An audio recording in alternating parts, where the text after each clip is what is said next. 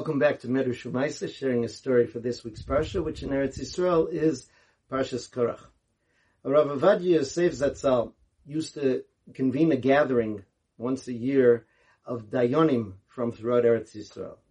This was a very elite gathering. Dayanim who dealt with the most complicated cases in Din, cases involving monetary law, Choshen Mishpat, cases involving family law, Even HaEzer, and every year it was an opportunity for them to explore problems and solutions and difficult cases. Rav started off as he did each year, exploring some complex matters of Beis Din law, and suddenly he seemed to shift topic. He spoke about Shabbos and how important it is to keep Shabbos, and what a bracha it brings to a home, and that even if it seems difficult, that a person can overcome those difficulties. He spoke about how important it was to send children to a Jewish school, a religious school, where they would learn about their heritage and be able to function as Jews. He spoke about the importance of learning Torah even a little bit every day. This went on and on. The Dayanim looked at each other, confused. Some started to worry that Rav Ovadia, who was no longer a young man, was having what some people called a senior moment, but it went on into a senior hour. At the end, he finished and people stood up. One of his children approached him and asked him, why did you do that? He said, I looked around the room and I saw these Dayanim who were all great Talmidei Chachamim, but I also saw the videographer.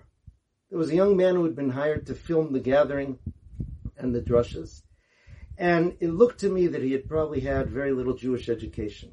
I said to myself, when he is he ever going to have the opportunity to hear the divrei Torah he needs to hear to inspire him to connect to Judaism and grow in his Judaism. With all due respect to the Dayanim, they already know a lot of Torah. I had to take this opportunity in order to speak to the videographer. And if that will help him, it makes it all worthwhile. In doing this, Rav Ovadia was following in the footsteps of Aaron. The Tanna Devei Eliyahu tells us something secret about the life of Aaron and the Shem points out that this is one of the things that Korach missed about the greatness of Aaron, and the difference between him and Aaron HaKohen. It says that after the Cheta Egel, Aaron HaKohen was machzir al kol pischei Yisrael. He would go around house to house to Am Yisrael. Kol mishlo yodei likros Kriya Shema. If there was a Jew who didn't know how to read Kriya Shema, he would teach him. Misheno yodei lispalel. If someone didn't know how to daven, he would teach him. Misheno yodei lichnos begufa shel Torah. Someone who didn't know how to access Torah learning, he would teach him. And the Tanna Devei Eliyahu continues, this is not for Aaron Bilvad, called Talmid Chacham. Every Talmid Chacham is supposed to be doing this, teaching each Jew the Torah that's right for them, L'Shem Shemayim. In another place, the Tanna Devei Eliyahu brings the Pasuk from Yeshaya, who tells us, Kitira Aram V'chisisa. If you see someone who is naked, you should clothe him. The Tanna Devei Eliyahu expands this to a person who doesn't know Torah.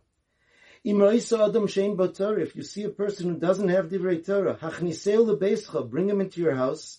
Teach him how to say Shema. Teach him how to daven. Teach him one pasuk each day. Or halacha achas, or one halacha each day.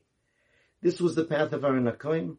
This was really a major theme in the life of Rav Ovadia Yosef Zatzal, and this is something that all of us can adopt and implement in our own way. Wishing you all a wonderful Shabbos Kol